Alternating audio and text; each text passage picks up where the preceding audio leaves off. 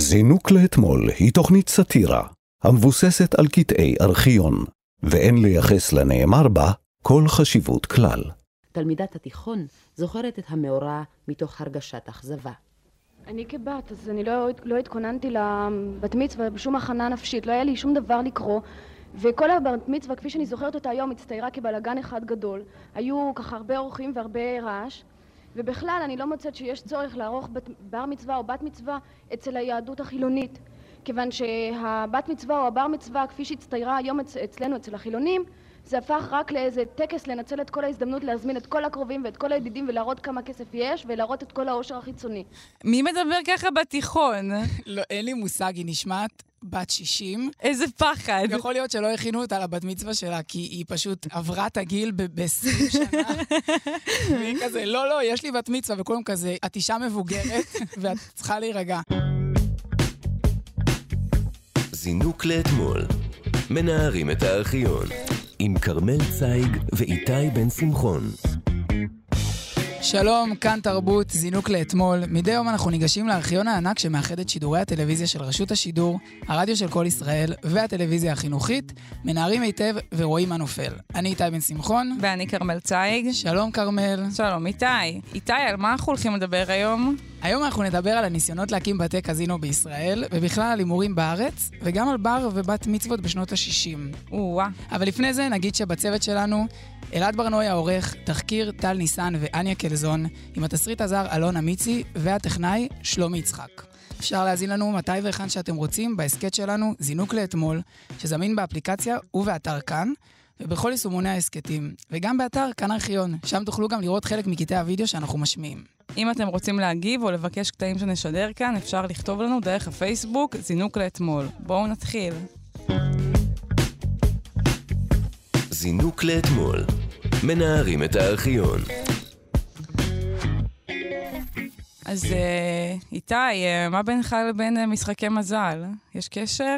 אין קשר, אני חושב שהעולם מתחלק לשניים, אנשים אה, עם מזל שזוכים בתחרויות ובהגרלות ובקזינואים, ואנשים שלא זוכים. ואני בחלק השני, אני לא זכיתי בכלום בחיים שלי. בחיים? כי אני כאילו, כשחשבתי על הנושא של התוכנית קזינואים, אמרתי, אין דבר יותר רחוק ממני, אבל אז נזכרתי בארקייד של הבאולינג, שזה הדבר הכי קרוב אליי בעולם, שבו גם אה, זכיתי מה זכיתי, אז יכול להיות שאני נמנית בחבר קהילת המהמרים. יכול להיות. למרות שבאמת אה, לא ברור איך המפעל המפוקפק הזה, שנקרא ארקייד בקניון רחובות עובד, אה, בידיעה שבישראל הימורים זה דבר אסור בחוק אפילו. נכון, חוץ ממפעל הפיס, שזה באמת מוחרג בחוק, זה כן אפשרי למי שרוצה לאבד הכל וככה את העבודה, את המשפחה, לא לשים אוכל לשולחן ליל... לילדים, אז הוא מוזמן אה, ככה לגשת אה, לחישגד הקרוב לביתו וליהנות. אז במשך השנים עלו כאן כל מיני הצעות לפתוח בתי קזינו, בטענה שזה יביא המון המון תיירים. בסוגריים, נשמע כמו פרופוגנדה אנטישמית, אה, למשוך אה, כל מיני גויים ל- לישראל, להפסיד כל הכסף שלהם, אה, אבל באמת גם למקומות שאליהם מגיעים פחות מבקרים. אה, כמובן שרבים מאיתנו זוכרים את הסיפור המעניין של הקזינו ביריחו, שקרוי על שם הלהקה אואזיס, שאנחנו נקדיש לו תוכנית משל עצמו, אבל היום אנחנו נתמקד בניסיונות לפתוח בתי קזינו ברחבי הארץ. הנה קטע ממהדורת מבט, ב-10 בפברואר 1976, שם ראיינו את תושבי העיר מטולה.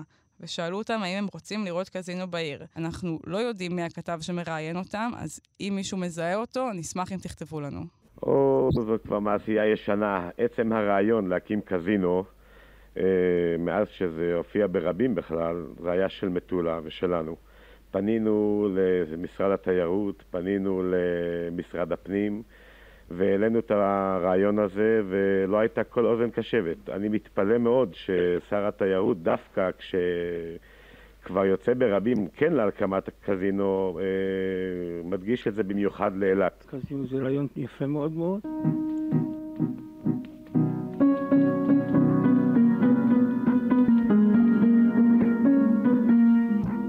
אנחנו כבר מתנוונים כאן. בכלל מתנדבים. אני חושב שאם לא להתעסק בגזענות אלא בציונות ממש, אז יש מקום דווקא למקום כמו מטולה ובמטולה להקים זאת, מפני שלאילת יש נתונים אחרים שיכולים למשוך תיירות ותיירים לשם, ומוקד כמו מז- קזינו למטולה היה עוזר הרבה מאוד וגם לאזור. אין לנו שום תייר לא נכנס כאן למטולה.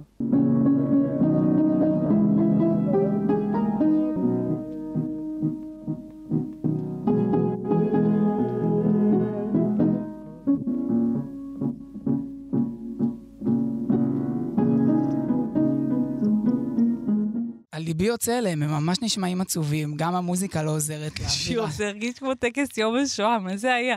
וואו, זה נורא נורא עצוב, ואת מרגישה גם את הקינה של, שלהם באילת, שבאמת אילת פיצחה את זה, כאילו אילת לא צריכה עוד כלום. אז אנשים- שבמטולה יעשו אה, שם על גרגר אורז, מה מונע מהם? כי אז יאשימו אותם בהעתקה, הם רוצים את האיכות שלהם, ובאמת, אם יש משהו ש... אם יש מטרה שאני יכול להתחבר אליה, זה לחזק את הפריפריה, וגם אם זה אומר בשם, אה, כאילו בעזרת קזינו, בעזרת הימורים לא חוקיים, אני בעד.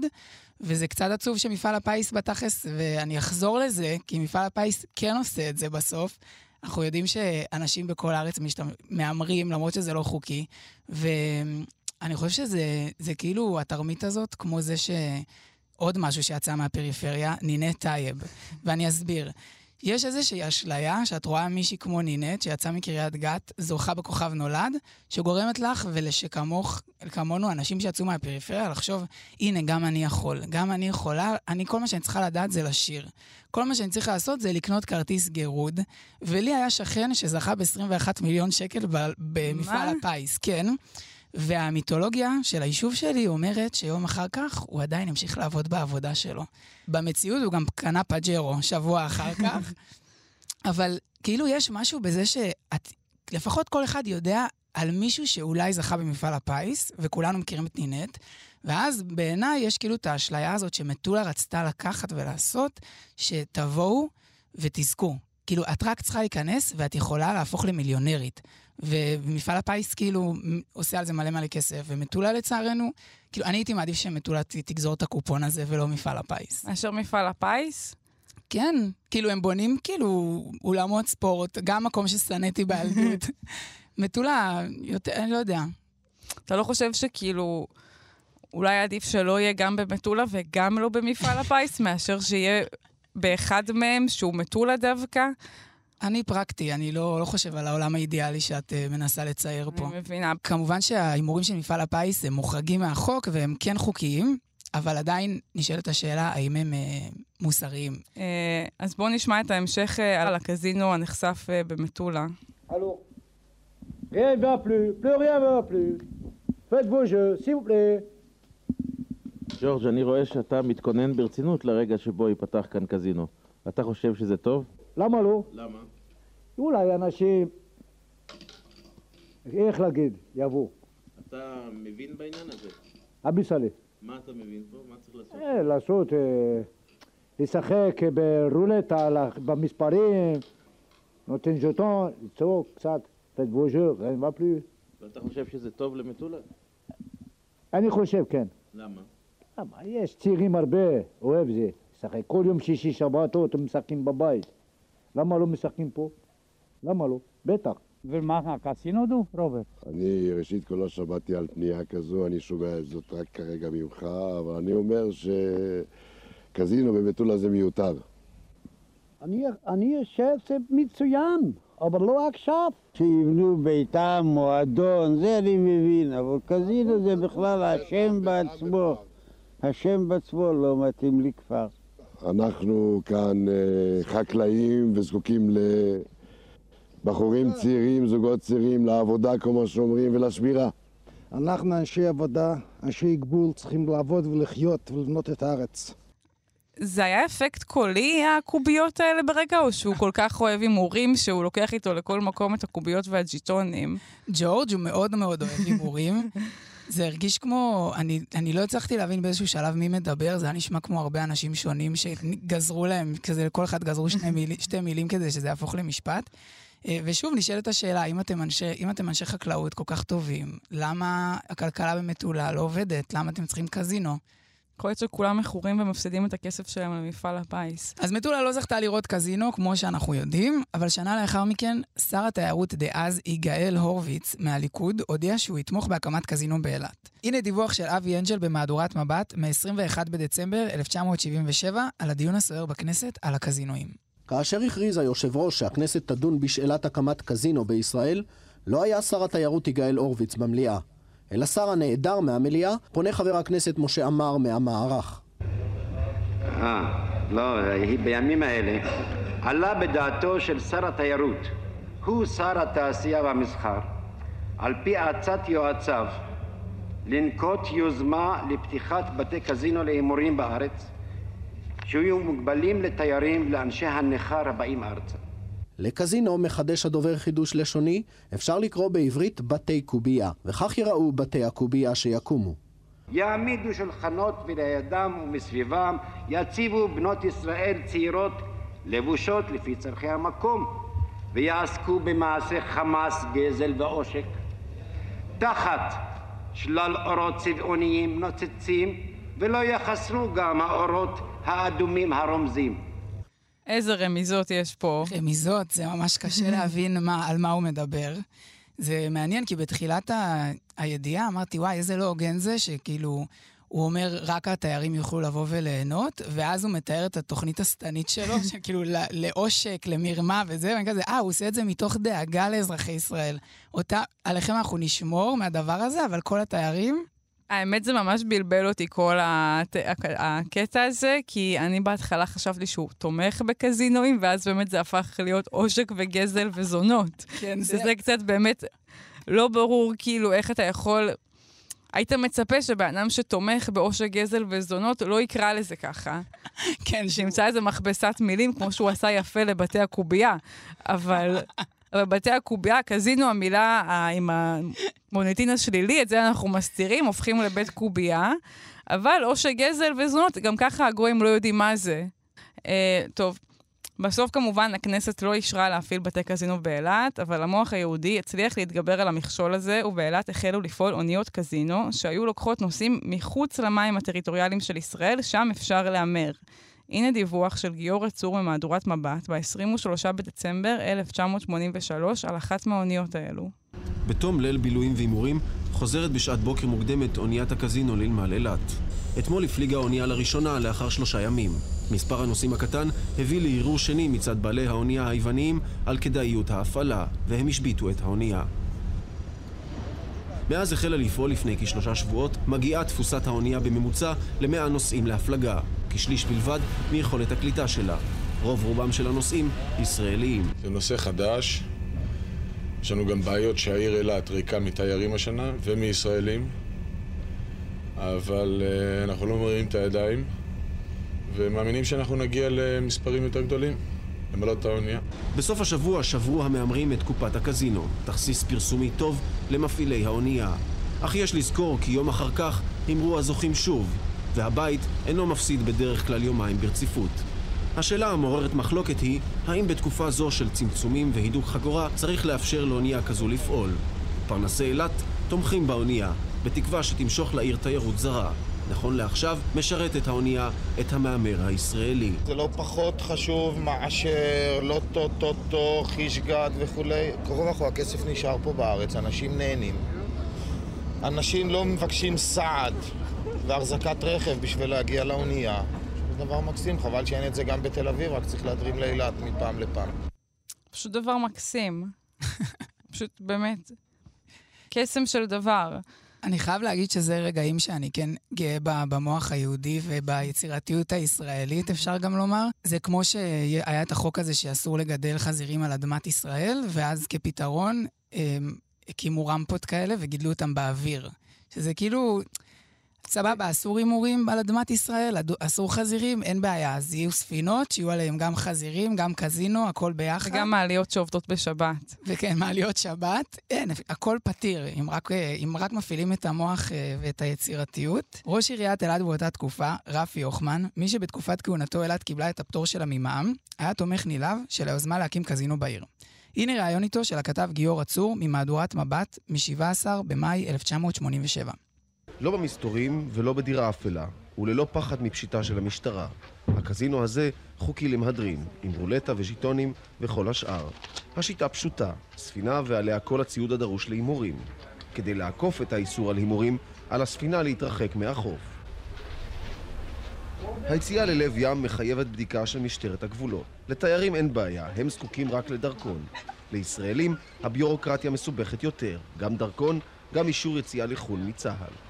קהל היעד שלנו אה, העיקרי הוא יהיה תיירות זרה. כל מאמצי השיווק יופנו כלפי אה, תיירים זרים. בעיריית אילת מברכים על היוזמה, אך היו רוצים לראות גם קזינו ממוסד על החוף. קזינו שימשוך תיירים, ואיתם גם הרבה כסף. טוטו זה קזינו, לוטו זה קזינו, ובורסה זה קזינו. השאלה היא רק מה עושים עם ההכנסות. מדינות מתוקנות, כל ההכנסות מיועדות לרווחת הציבור, לבריאות ולחינוך. מה משמעות קזינו לאילת? קזינו, המשמעות שלו לאילת הוא שלתייר תהיה אפשרות נוספת היכן לבזבז את כספו. עד שיוכרע הוויכוח האם יוקם קזינו באילת, תמשיך, כך מבטיחים המפעילים, הרולטה להסתובב במימי מפרץ אילת. קודם כל, תודה רבה לרפי הוחמן על uh, שבזמן כהונתו הפטור ממע"מ מגיע. תודה על כל האייפונים, ממני ומשאר תושבי המדינה. האמת, זה באמת החלק שהיה לי הכי כאילו מטריד בכל הסיפור, כי באמת מבחינתי... אילת זה עיר ללא מע"מ, זה משהו שאלוהים החליט עליו, וכאילו בגלל זה זה ככה, וזה מקדמת דנה, ואין עוררין, אבל... מטולה מתפוצצת מזה כאילו, ש... כאילו, כן, אבל, אבל, אבל גם זה ש... כמו שאומרים, למראה נושן יש רגע הולדת. היה רגע שבו העיר אילת הפכה להיות אילת, והיא לא פשוט פרצה לעולם אילת, זה מערער אותי מאוד. כאילו, יותר, יותר ממה שהיית מצפה. אני יותר ויותר מבינה את מטולה ככל שהשיחה מתקדמת, כי אני אומרת, אילת, יש לך כל כך הרבה. יש לך חוף ים, יש לך ריף דולפינים, יש לך גרגר אורז, יש לך כדור שעושה 360.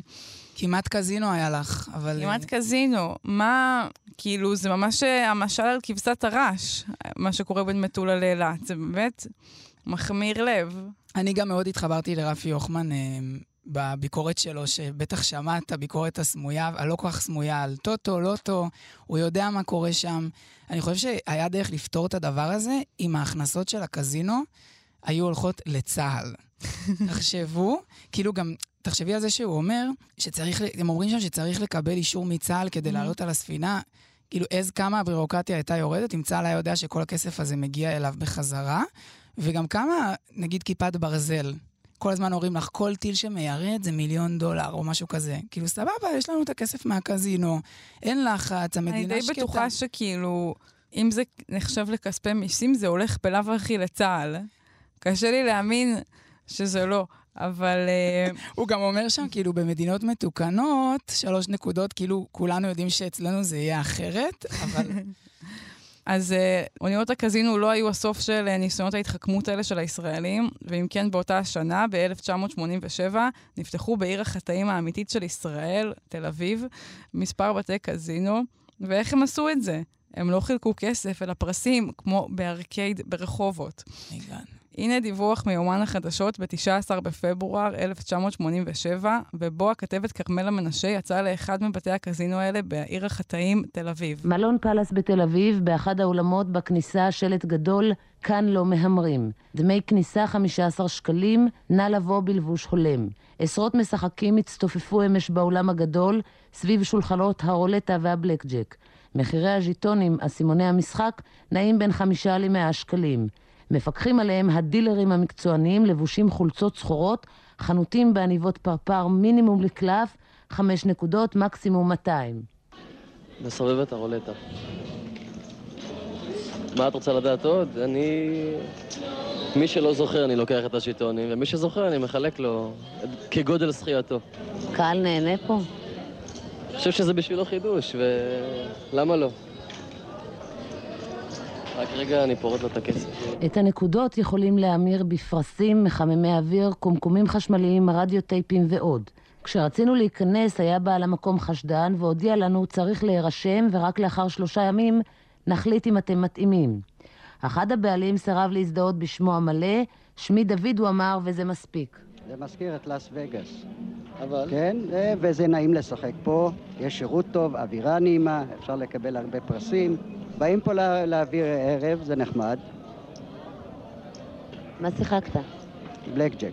כל מה שהיא שואלת אותם שאלה זה כזה, היה לך כיף? נו, כאילו, אתם נהנים. אתם נהנים. כזה כאילו, כמו אימא שכזה, הילד שלה עישן עכשיו פעם ראשונה, והיא כזה, אבל נהנית, שווה את זה. זה מה שחשוב, כאילו, לא יודעת. מה שגם אולי הכי הטריד אותי אפילו, זה שיש את השלט, כאן לא מהמרים, אבל גם כתוב, נא להתלבש בהתאם. עכשיו, להתלבש בהתאם להימורים אני יודעת, אבל מה זה לא הימורים? זה ממש כללי. כאילו, מה, מה ההתאם של לא הימורים?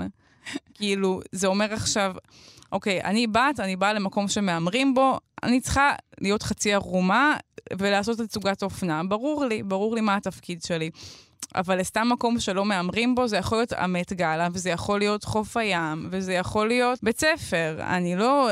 אני צריכה שיהיו יותר ספציפיים. זינוק לאתמול. מנערים את הארכיון. כרמל, את חגגת בת מצווה? כן, אני בעיקר זוכרת שאני נורא נורא רציתי שיבוא צלם לבת מצווה, ואז במשך כל הבת מצווה הייתי עסוקה בלהתחבא מהצלם. ברור. ו- אבל אני בחרתי, אני אמרתי להורים שלי, לא אכפת לי, רק שיהיה פה צלם. אתם, רוצ- הייתי צמחונית, כאילו, אתם רוצים להביא בשר, אני, אני מחליקה לכם את זה, אבל לי חשוב צלם, ואז מגיע הצלם, ופשוט הוא רק רוצה לצלם אותי, ואני בורחת כל האירוע. Uh, money well spent. באינטואיציה שלך ידעת שאת לא תרצי אי פעם לראות את התמונות האלה. איזה כיעור. זה נורא. אני, באמת, זה כאילו לא נעים לומר, אבל... אה, לא, אפשר, לד... אפשר להגיד בשם כולם שזה גיל שרובנו נרא... נראינו בו מזעזע, ומי שנראה בו אז טוב, היום הוא נראה מזעזע. אין סיכוי שאתה גם וגם. זה באמת מוזר שזה זמן שבוחרים לתעד אותנו כל כך הרבה בו, כי זה כאילו הקדים את הממוריז של הפייסבוק, שגם שם זה דברים שתמיד עולים לך, שאת לא רוצה לזכור, כאילו, אירועים מהצבא, אנשים, סטטוסים גזעניים שכתבת לפני עשר שנים, כאילו לא היה פייסבוק, ואמרו, לא, לא, אנחנו צריכים שיהיה לך זיכרונות מתקופה שאת רוצה לשכוח, ואנחנו נעשה גם אירוע, ואנחנו נשים חוברת או תמונה שכל מי שאת לא תהיי איתו בקשר עוד 20 שנה יכתוב לך דברים. הכל הכל קורה בגיל הזה, ולא יודע, בעיניי זה, זה דבר חשוב, אבל כן, כאילו, זה חוויה קשה. הרבה, הרבה סובלים. לא, גם זה באמת אה, השקרים הזה של, שההורים מספרים לך, שבכלל בר מצווה, בת מצווה וגם טיולים, כזה, יום אחד את תהיי זקנה ואת תסתכלי על התמונות האלה, ומה אני אחשוב? איזה מכוערת איזה הייתי. מכוערת, איזה ילדה שבורה. וואו. בכל מקרה, בשנות ה-60 הייתה ברדיו תוכנית בשם בר מצווה, שכבר אז התחלנו עם האדרת נשים, שבה היו מראיינים ילדים לגבי אירועי הבר והבת מצווה שלהם. הם היו ממש צוללים לעומק האירועים האלה ומנסים לא רק לתאר אותם, אלא להבין מה המהות שלהם. זה היה נושא שממש העסיק את הכתבים, וכנראה גם את הציבור. וכמובן שגם אותנו, כי עכשיו אנחנו נחזור אחורה לכמה מהבר והבת מצוות האלה, וננסה להבין איך היו חוגגים אותם פעם. בואו נתחיל בקטע מתוך התוכנית בר מצווה, 29 בינואר 1968. נכנסנו לכיתה ח' בבית ספר ממלכתי כללי, בית הספר היסודי אהבת ציון בצפון תל אביב. איפה תעשו את החגיגה? בבית לסין, כמה אנשים אתם מתכוננים להזמין? 400-500 בקרוב. אה, מי מזמין? ההורים או אתה מזמין חברים? ההורים כמובן, זו חגיגה של ההורים, לא כל כך שלי. הוא צודק. כן, 450 איש, אין סיכוי שהילד המסכן הזה מכיר. אה, למה? הוא בממלאת בית לסין, הוא תל אביבי, הוא יש לו בטח מלא חברים. חייבת להתעכב על השם המקורי של התוכנית בר מצווה שמדברת על בר מצוות, וגם באמת על התחושה ש...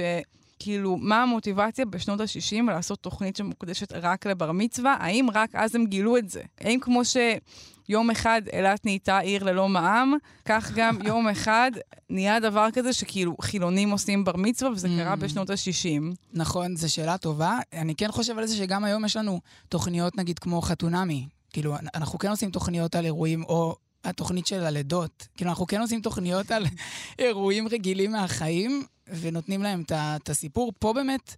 אין את האפקט שיש נגיד לבייבי בום או לחתונמי, שאת בוכה, את מתרגשת. פה כאילו... לא גם... היה פה סיפור. איפה אתה עושה בית לסין? מי יבוא? לא יודע, ההורים שהזמינו. כאילו... גם המראיינת לא באה כל כך מוכנה עם השאלות, זה היה נשמע שהיא קצת כזה מאלתרת על המקום. אבל אני חושב שכן המסמך האנושי הרלוונטי בקטע הזה, זה שזה באמת אירוע של ההורים. אני היום התקשרתי לאימא שלי כדי שתזכיר לי מה קרה בבר, בבר מצווה שלי. היא טוענת שאני הופעתי עם אבא שלי ושרתי את לכל אחד יש של שלומי שבת. לי אין זיכרון של הדבר הזה. היא יש תיעוד של זה? אני, אני תהיה חייבת להראות לי, אומרת שהיה שם מברק מזמר. מה? שהגיע איזה אביר ושר לי משהו. הדבר היחיד שאני באמת זוכר מהאירוע, שזה שנסענו באוטובוסים ממוגנים, כי יצאנו מהתנחלות לאשדוד. ושהיו שם אנשים בכניסה שאפילו לא ידעו שזה הבר מצווה שלי, ושאלו אותי איך מגיעים. חברים של אבא שלי מהעבודה. זה הזיכרונות היחידים שלי, וכנראה שיש סיבה טובה למה זה הדברים היחידים שאני זוכר. טוב, אז אה, כאמור, כידוע, היו גם בת מצוות. אז אה, בואו נשמע קטע מתוך התוכנית ששודרה ב-2 בנובמבר 1966. תלמידת התיכון זוכרת את המאורע מתוך הרגשת אכזבה. אני כבת, אז אני לא, לא התכוננתי לבת מצווה בשום הכנה נפשית, לא היה לי שום דבר לקרוא. וכל הבת מצווה, כפי שאני זוכרת אותה היום, הצטיירה כבלאגן אחד גדול. היו ככה הרבה אורחים והרבה רעש, ובכלל אני לא מוצאת שיש צורך לערוך בת, בר מצווה או בת מצווה אצל היהדות החילונית, כיוון שהבת מצווה או הבר מצווה, כפי שהצטיירה היום אצ, אצלנו, אצל החילונים, זה הפך רק לאיזה טקס לנצל את כל ההזדמנות להזמין את כל הקרובים ואת כל הידידים ולהראות כמה כסף יש ולהראות את כל העושר החיצוני. מי מדבר ככה בתיכון? לא, אין לי מושג, היא נשמעת בת 60. איזה פחד. יכול להיות שלא הכינו אותה לבת מצווה שלה, כי היא פשוט עברה את הגיל ב-20 שנה. והיא כזה, לא, לא, יש לי בת מצווה, וכולם כזה, את אישה מבוגרת, את לא בת, גם את מגדירה את עצמך כבת, את אישה, ואת צריכה להירגע. אבל וואו, יש שם אמיתות כואבות בטקסט הזה. כן, פרופוגנדה לאושר, בסדר, אבל מה, ש, מה שמפתיע לדעתי זה, הרי כדי שתיווצר תחושת אכזבה צריך ציפיות. למה ציפית למשהו? זה נראה לי מה שהכי קשה לי. בת מצווה, אני ידעתי שזה לא אירוע שאני הולכת ליהנות בו, אבל זה אירוע שאני עושה כי זה מה שעושים חברתית. ובסדר, יום אחד אני אהיה גדולה ואני אוכל לנהל את הקשר עם הוריי. אבל, אבל לי נשמע שהיא התאכזבה, סימן שהיה פה ציפייה, והיא גם לא נתנו לי לקרוא כלום, לא היה לי למה להתכונן. למה את צריכה להתכונן אם לא נתנו לך לקרוא משהו? להגיד תודה, תודה, בקרוב אצלך, נה נה נה, תודה. אני חושב שהיא כן מעלה פה את הפער המגדרי בצורה רלוונטית, אבל באמת, כמו שאת אומרת, את בת ואת מדברת בתוכנית שנקראת בר מצווה, אז א', כאילו, תביני את, ה, את המקום שנתנו לזה. אני כן יודע שהיום נותנים הרבה יותר מקום לבת מצוות מפעם. בכללי אני חושב שאם אין בעיה, אני זורם איתכם, אתם רוצים שיהיה לי בר מצווה, אתם רוצים שאני אלך ללמוד את טעמי המקרא, שאני אעלה לתורה, הכל, אבל אני רוצה גם טיפול בגיל 13. אם יש לי כל שבוע אחרי שאני הולך לאלחנן וענונו ללמוד את הטעמי מקרא, אחריו אני הולך לטיפול, אני זורם על זה ואני גם מהנה איך אני איתך, אני אנכח באירוע. זה נורא. מה הפלא שהיא נשמעת בת 60? באמת, אירוע טראומטי, מבגר אותך. והיא באמת לא הייתה היחידה שהייתה ככה מתוסכלת מהאירוע. בואו נשמע קצת מהתוכנית ששודרה ב-2 באפריל 1966, עם כמה נערים שלא לגמרי מבינים בשביל מי כל החגיגה הזאת. כך שמענו מפי נער ממשפחה חילונית שעלה לתורה בבית הכנסת. אני מרגיז, זאת הייתה רק הצגה בלבד. למה? עליתי לתורה, ירדתי וגמרתי את כל התפקיד שלי שם. והקהל התחיל לברך אותי, ואז עזבתי. רק יומיים הנחתי אחרי התפילה שלי תפילין, וזהו. לביקורת מרה זכה גם הנוהג המקובל לאחרונה להפוך את טקס בר המצווה לאירוע חברתי על ידי עריכת חגיגה מפוארת, כשהילד בעצמו נשאר בצד, כפי שסיפר בתוכנית אחד הנערים. הילד עומד בפינה, נותן ידיים לכל האורחים שבאים לקבל אותו, אה, מקבל את המתנות, אולי זה הדבר היחידי שהוא נהנה, המתנות. אלה הם דברים המעידים על תחושת ריקנות ואכזבה. נשמעים כמו בנות, אני מצטערת. זה נורא, זה באמת אה, לוקח אותי אחורה לגילאים יותר צעירים, וגם היום, שאני עונה לטלפון ואנשים שואלים אותי מה שלומך, או אם אני מדבר, אם אפשר את איתי, או קוראים לי אתי, וגם בילדות, הרבה בנים בגילאים האלה מכירים את החוויה שאתה עונה לטלפון, וחושבים שאתה האימא שלך או אחותך, אומר לך, תודה חמודה. אה, אין ספק שהילדים האלה חוו תסכול, חוץ מהבר מצווה שלהם, לאורך השנה הזאת, עד שהקול שלהם באמת השתנה. לא, איזה אמירה, אבל כאילו, עמוקה שם, זה היה כמו הצגה, אני רק עליתי, עשיתי את התפקיד שלי. חמוד, זה החיים. ממש. כאילו, ממש, באמת, אני מרגישה שכל משהו לא להיות על עץ לאכול בננות ולפלוט קינים לחברים שלי, אני עושה הצגה, וזה משחק, ויש במה, ומוחאים לי כפיים. אני לא מרגישה אותנטית מהרגע שאני קמה ועד הרגע שאני הולכת לישון. אז באמת, אני ממש מצטערת ש... הילד הבכיין הזה, סליחה שגם הטון שלי השתנה, כי בהתחלה הזדהיתי איתו ועכשיו אני כועסת עליו. עוד מקבל מתנות, והוא כזה, יואו, אבל זה לא היה אותנטי. אני לא מרגיש שביטאתי את עצמי. וכולם בירכו אותי. וכולם בירכו אותי ואהבו אותי. סבבה, גם אני רציתי לעשות על, על במת הבית הכנסת את, את הריקוד של Slave for You של בריטני ספירס, ולא עשיתי את זה, נכון? קראתי את פרשת שמיני כמו גדול, כי אני כן הפכתי לגבר בבר מצווה, וידעתי שזה, שזה מה שצריך לעשות. והוא כנראה לא. אז אה, כפתרון לאותה ריקנות של אנשים, באמת ריקנות, אני מצטערת, גם מתארים שם תחושת ריקנות מטורפת. אפשר לחשוב על מה אתה מדבר. אם כאילו יגידו אולי גיל 13, גיל מוקדם, לחוות דיכאון, לדעתי כל מי שלא חווה דיכאון לפני גיל 6 הוא מטומטם. כאילו... אין, אין לי שום דבר במשותף עם אנשים שבגיל 13 מגלים ריקנות. אה, אבל באמת כפתרון לאותה ריקנות איומה שאנשים, בעיקר חילונים, הרגישו כלפי האירוע הזה, ניסו, ניסו למצוא כל מיני פתרונות כדי להכניס משמעות לבר או בת המצווה, למשל סוכריות. אה, אבל הנה עוד אחת מההצעות האלה. אני חושבת שאפילו בת המצווה, אם היינו למשל חגים, אה, אפילו מעלים אותה לתורה, כן? אני חושבת שזה לא היה מזיק. זה לא היה מזיק ואני בהחלט מצדדת זאת, כן? אני בהחלט מצדדת אף על פי שאני חופשייה ואני לא דתית. חמודה, מי שמאמין לא מפחד, לא שמעת? נשמע לי שאם היית דתייה, לא היית כל כך עסוקה בלשאול את השאלות האלה שכובלות אותך ומותירות אותך אה, בתחושת ריקנות איומה. איזה מין חופש זה החופש הזה שבחילונות, אני מצטערת. טוב, אז מי שניסו למצוא פתרונות קצת יצירתיים יותר מעלייה לתורה לבנות, היו חברי התנועה הקיבוצית, שהציעו משימות במקום מצוות. כפר בלום, שבגליל העליון, היה בין מניחי היסודות לבר מצווה בנוסח הקיבוץ, כפי שהוא נחוג כיום במשקים רבים. חתני המצוות הם תלמידי כיתה ז', המקבלים על עצמם כבר מראשית השנה עול מצוות, או משימות, כפי שמגדירים זאת בקיבוץ. יונה. מיכל. אה, נפתלי. אנחנו קיבלנו את המשימות, לטקס עצמו עוד לא, אבל uh, להכנות לפני זה משימות ו... ומילוי המשימות. התחלנו. משימת כתב על נושא תנכי, משימת כתב על נושא פוליטי, מצוות הביטחון והמגן, מצוות לימוד עזרה ראשונה, מצוות שמירת לילה, מצוות כיבוי שרפות, נסיעה עצמאית העירה, יום חלוץ בודד בשדה, יום עבודה במשק הגדול, לימוד עזרה שנייה, ארגון משחק צופי לכיתה, לכיתה צעירה, שי להורים, הכרת המשפחה, שושלת היוחסין שלנו. האם ההורים אה, התחילו אה, לדבר איתך על הדבר הזה, או שאלו אותך מה אתה עושה? כן, הם אה, כבר ביום הראשון שקיבלנו, אז כוסית יין הרימו עליהם. והתחילו לדבר, התייעצנו איזה מצוות לבחור. האם ביצעת כבר איזו משימה? כן, משימת יום עבודה במשק, שזה חובה לכל הילדים, והתחלתי מצוות כתב תנכית. אתה יכול לסמוך על חברי התנועה הקיבוצית, שימצאו דרכים יצירתיות לגרום לעבדות נוער. אמ, טוב שלא שמו אותם כזה לשנה ביער, וכזה העשרה שישרדו יזכו לחזור לקהילה. מצוות לחזור לקהילה אחרי שנה ביער. אפשר גם להרחיב את זה, למה להישאר רק במצוות עזרה ראשונה, מצוות ארגון יום כיף, מצוות uh, משחק חברה? אני רוצה להרגיש שכל דבר שאני עושה כרוך בקודש. כאילו, אם, אם, זה מה שאנחנו עושים פה בעצם, נכון? להפוך את, ה, את החול לקדוש כל היום, כל היום. אה, מצוות אה, למחוק מספר טלפון של האקס שלי, אבל לשנן אותו. מצוות לדפוק אריך אה, טונה מהקפיטריה של האוניברסיטה. כל דבר שאני עושה מעכשיו, ואני מכנה בתור מצווה. זה נשמע כאילו את ממש רוצה להצטרף לכת, פשוט. זה באמת החלום שלי מגיל מאוד קטן. אה, לצערי לא הסתייע. אז את יכולה לעבור לקיבוץ. אוקיי, אז הקטע האחרון שנשמע הוא טיפה מאוחר יותר, והוא מתוכנית אחרת בשם מה זה ואיך.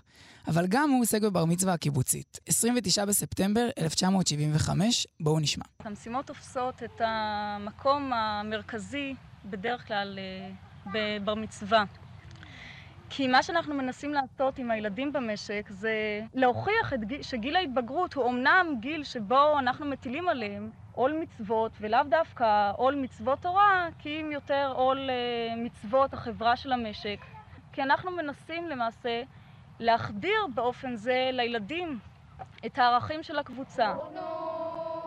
תנו לנו להיות לנצח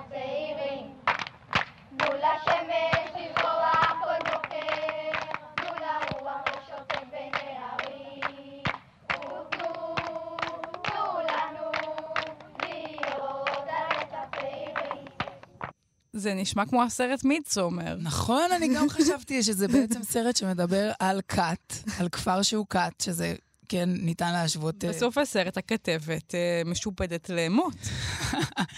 היא הספיקה רק לשלוח את הקלטות אה, ככה מהר מהר בדואר, והיא לא יצאה מהקיבוץ הזה. אה, הדרך שלהם להישאר צעירים לנצח, היה- זה באמת כלל אה, את הקורבן של אותה כתבת אה, מסכנה. כן, כמו שאמרת מקודם, יש משהו ש... זה קצת בואו נחליף את, ה, את הדת ב, ב, ש, במציאות שלנו, נקרא לזה מצוות. עדיין יהיה את אותם דברים, יהיה שירים, כאילו זה ממש סוג של תפילה, תנו לנו להישאר לנצח צעירים, כאילו... איזה דבר מפחיד להגיד גם. מפחיד מאוד, זה, זה נרטיב מאוד אפל. גם באמת, כמו שאמרנו קודם, להיות צעיר זה החלק הכי גרוע בחיים. נכון. למה שמישהו ירצה להיות את הדבר הזה? ככל שאתה יותר צעיר, אני מדמיינת כאילו, אפילו ברמה של פעוטות. זה דיון שמתנהל כל הזמן בראש שלי לבד. ש... שאומרים, אני, שלהיות פעוט זה כיף וחמוד ודואגים לך לכל הצרכים. ויש גם שאומרים, עדיין אני, שאתה חסר אונים ונתון לחסדים, ומוגבל, וחסר חסר שליטה ואומלל. כן. למה שאני ארצה להישאר בקונפליקט הזה לנצח, בעיקר... אני בקונפליקט הזה, למרות שאני ממש לא פעוטה כבר הרבה מאוד זמן. ויכול להיות, ושאולי באמת כל הקטע של בר מצווה, שזה הקצנה של החוסר שליטה שלך, של תבואי ותצטלמי, ותקריאי, ותגידי שלום לאנשים שאת לא מכירה, ותשאירי שיר עם אבא שלך שלא תזכרי. ואני מכיר גם מישהו שהביאו לו רקדניות סמבה, כאילו כל מיני... והוא הלך לבכות בשירותים. בצדק. עושים לך את החוויה הזאת כחוויית חוסר שליטה הכי קיצונית בגיל 13, ואז בתת מודע שלך את כזה, זהו, עד כאן. כאילו, עד גיל 18 שאני אתגייס ואאבד את הזהות שלי שוב, אבל מאותו יום את מתחילה את, את המרד שלך, את גיל ההתבגרות, ואת אומרת, זהו, אני לא עושה עוד... אה, אני לא הבת שלכם יותר, וטורקת את הדלת. בגלל זה מה שמפתיע בקיבוצים זה שהם מצאו דרך כאילו לא לבודד את זה לאירוע אחד שבו אתה חווה טראומה ו... והופך להיות uh, סופר וילן, אלא למהלך חיים שלם שפתאום אתה נהיה יותר ויותר מגויס, וזה באמת, באמת. הרשעות העמוקה שיש בדבר הזה. אני זוכרת שסבתא שלי אמרה לי פעם, כשהייתי ילדה, כרמל, יהיה לך את כל החיים לעשות כלים. כאילו, אל תעשי עכשיו, והיא צדקה.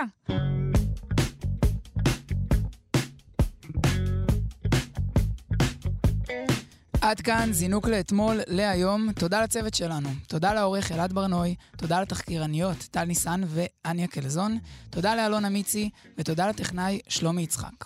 אפשר להאזין לנו מתי והיכן שאתם רוצים בהסכת שלנו, זינוק לאתמול, שזמין באפליקציה ובאתר כאן ובכל יישומוני ההסכתים, וגם באתר כאן ארכיון. שם תוכלו גם לראות חלק מקטעי הוידאו שאנחנו משמיעים. אם אתם רוצים להגיב או לבקש קטעים שנשדר כאן, אפשר לכתוב לנו דרך דף הפייסבוק זינוק לאתמול. תודה רבה, איתי. תודה רבה, כרמל. נתראה בפרק הבא.